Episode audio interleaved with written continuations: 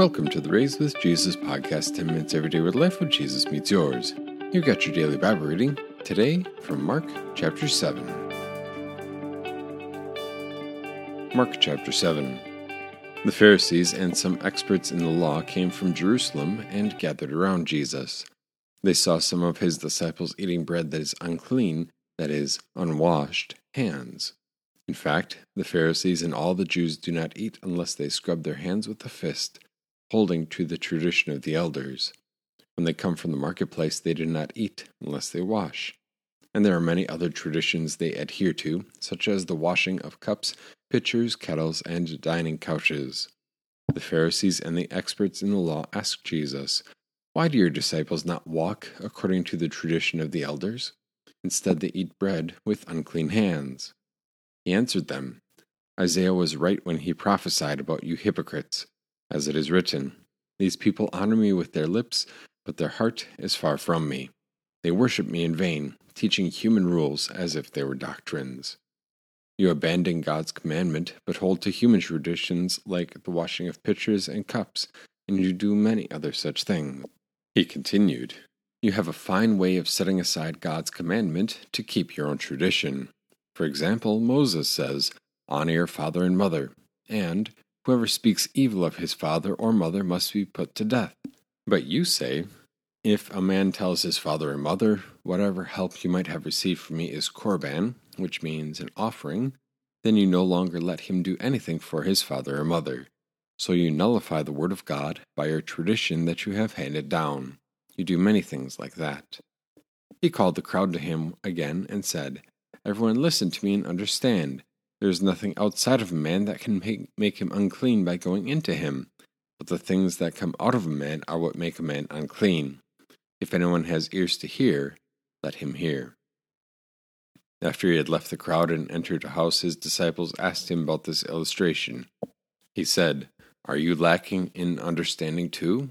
Do you not understand that whatever goes into a man from the outside cannot make him unclean, for it does not enter his heart, but goes into his stomach, and then goes out of him into the latrine. In this way all foods are purified. He continued, What comes out of a man, that is what makes a man unclean.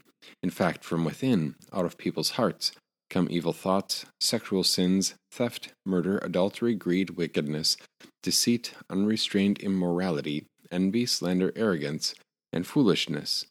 All these things proceed from within and make a person unclean. Jesus got up and went from there to the region of Tyre and Sidon. He entered a house and did not want anyone to know it, but he could not remain hidden. Instead, when a woman whose little daughter had an unclean spirit heard about him, she immediately came and fell down at his feet. The woman was a Greek of Syrophoenician origin. She asked him to drive the demon out of her daughter. Jesus said to her, Let the children be fed first because it is not good to take the children's bread and throw it to their little dogs. Lord, she answered, their little dogs under the table also eat some of the children's crumbs. Then he said to her, Because of this statement, go. The demon has gone out of your daughter. She went home, found the child lying in the bed, and the demon gone. Jesus left the region of Tyre again, and went through Sidon to the Sea of Galilee, within the region of the Decapolis. They brought a man to him who was deaf and had a speech impediment. They pleaded with Jesus to place his hand on him. Jesus took him aside in private, away from the crowd. He put his fingers into the man's ears. Then he spit and touched the man's tongue. After he looked up to heaven, he sighed and said, Ephphatha, which means, Be opened. Immediately the man's ears were opened, his tongue was set free, and he began to speak plainly. Jesus gave the people strict orders to tell no one, but the more he did so, the more they kept proclaiming it. They were amazed beyond measure and said, He has done everything well. He even makes the deaf hear and the mute speak. This is the word of our God. At the end of last chapter, we saw Jesus get back to that place over by the Gennesaret or the Gerasenes, where he had healed the man possessed by the legion of demons. And this time, when he gets back there, the people just flock to him and they bring everyone to him and they sit and listen to him and they wait to be healed by him. And that leads us into today's chapter, uh, chapter 7 here. Where we've got this contrast, and this contrast is only going to get more and more um, intense, more and more complete as the book of Mark continues. The contrast is that those who should have received Jesus, those who, who should have welcomed him, are the ones who are rejecting him. And those that we would not have expected to receive him are those who welcome him. At the beginning of this chapter, the Pharisees and some experts in the law they come and they um, they start this discussion with Jesus about the disciples not scrubbing their hands, um, wash their hands with a fist or scrub their hand up to the wrist. And what he's really saying there, what they're really saying is this ceremonial washing, um, not even just you know the scrubbing your hands before before supper, like your mom would go, go say, go scrub your fingernails before supper or whatever the case may be. This is a a rite, a, a ritual that they thought demonstrated some spiritual value or communicated some spiritual benefit. And Jesus really he takes most of this chapter to explain that that's not the case.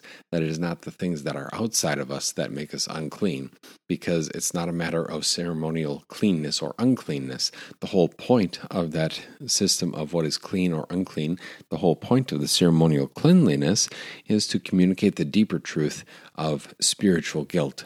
The fact that a person who is you know, like you or I, we cannot keep ourselves clean, ceremonially clean for even a day, much less much less a lifetime.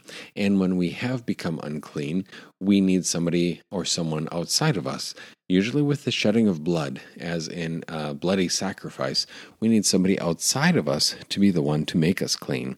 That's the whole point that God had with that, that system of clean and unclean, that uh, system of ceremonial cleanliness. And we saw that vividly portrayed in the woman with the issue of blood here she was. She um, she couldn't find any help from the doctors and anybody that she touched became unclean except when it came to jesus.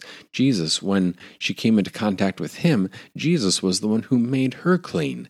A vivid portrayal of god's um, god's grace that he is communicating to us in the person and work of jesus christ. And so in this section there's actually uh, one other thing to really highlight here is when we talk about the word baptism um, the word baptism comes from a Greek word. Uh, baptizo is the, is the verb to baptize, and baptismus is the noun, a baptism a washing. And um, you notice pretty pretty consistently in this section that they just translate it washing. And I think they, they added a footnote on the bottom that this is often translated baptism by some or in some contexts.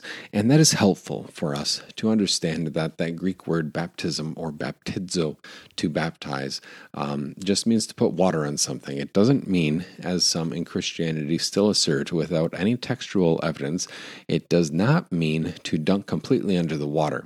Um, you think of it this way, you know, if you're you're at your house and how do you baptize a cup? Maybe you put it in the dishwasher. Maybe you wash it in the sink. You dunk it in the water. You run it under the water.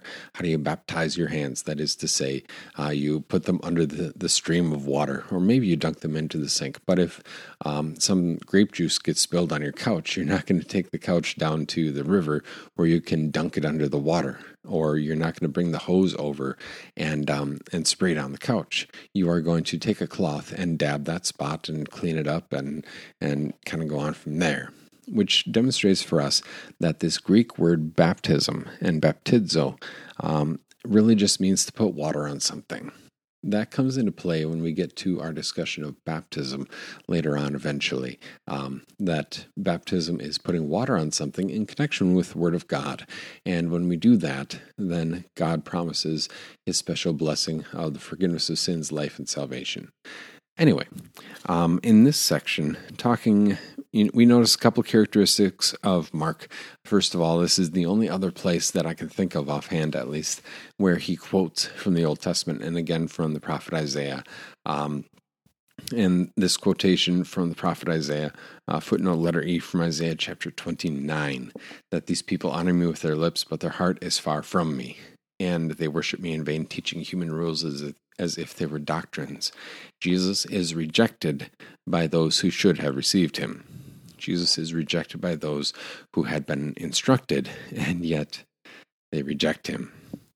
And by contrast, the ones who should have rejected him, the ones that he did not initially come for during the, the time of his visible ministry, he wasn't there during his visible ministry to, to specifically minister to the the Gentiles, that is, the non Jews, but this woman, uh, the Syrophoenician woman whose daughter is possessed by a demon, she is one who receives Jesus. She is one who calls out to him, Lord, Son of David, have mercy on me. I think that specific quote is from the book of Matthew, when Matthew recounts for us uh, this episode. Um, but we've got this interesting dialogue back and forth where Jesus says, It's not you know, at first, this woman is just coming after them and calling after them to the point where the disciples are embarrassed. embarrassed. Lord, send her away. Um, do you hear her? She's kind of embarrassing to us, to us. And Jesus says it's not right to take the children's bread and toss it to their dogs. Um, partly a play on words there because the Jewish people referred to the Gentiles as dogs. Um, there's a sen- certain sense of racial superiority or ethnic superiority there, which um, Jesus actually addresses here in kind of a backwards kind of a way. Because then this woman comes and kneels before him, Lord, I, I need your help. Help me. And, um, and she answers, even the little dogs under the table get to eat the crumbs that fall down. In other words, all I need is a crumb of grace. I don't need all of your time, all of your attention. All I need is just a crumb of your grace, and that is enough for me. And Jesus said, Because of this statement, go. The demon has gone out of your daughter. The Pharisees and teachers of the law who should have known better, they rejected Jesus precisely because of his grace. They wanted to work their own way to heaven on the basis of their own rules and ideas. And this woman, who knew very little about Jesus, who was not instructed in the Old Testament the way that all the Jewish people were, or at least were supposed to be, this woman cries out and says, Lord, I need you. There's nobody else that can do it. And I don't need all of your attention, all of your time. Just give me, you know, a crumb. That's all. That's all. Because if you have God's grace in even the smallest amount, you have all of his blessings. But he has been so gracious to us that he's given us far more, not just a crumb of his grace, but his body and blood together with the bread and the wine in the Lord's Supper. He has given us his grace, not just a crumb for, you know, a day or a week or a month of our lives, but the forgiveness of sins full and free and clear, so that you can know that heaven awaits you after Jesus takes you out of this world. Not just a crumb, but the full attention of our God, whose ears are always open to your prayers, whose heart is always ready to listen and to act on your behalf. And so, as you go about your day, just take a moment to thank our Lord for His grace, that is, His undeserved love for sinners like you and me, His grace that says, Dear friend, your sin is forgiven. Because all we needed was a crumb, yet He's given us so much more. Thanks so much for joining us here at the Raised with Jesus podcast. Be sure to tune in this Saturday. Saturday is usually a double header. We've got uh, the Thirsty podcast episodes with Pastor Zarling and Pastor Leighton, as well as an ongoing Saturday series. That's going to be our current series is dealing with the topic of depression. That's going to be wrapping up with an interview uh, coming up next Saturday, not this coming Saturday, uh, but the following Saturday, that first Saturday in February. Thanks so much for joining us. God bless your day.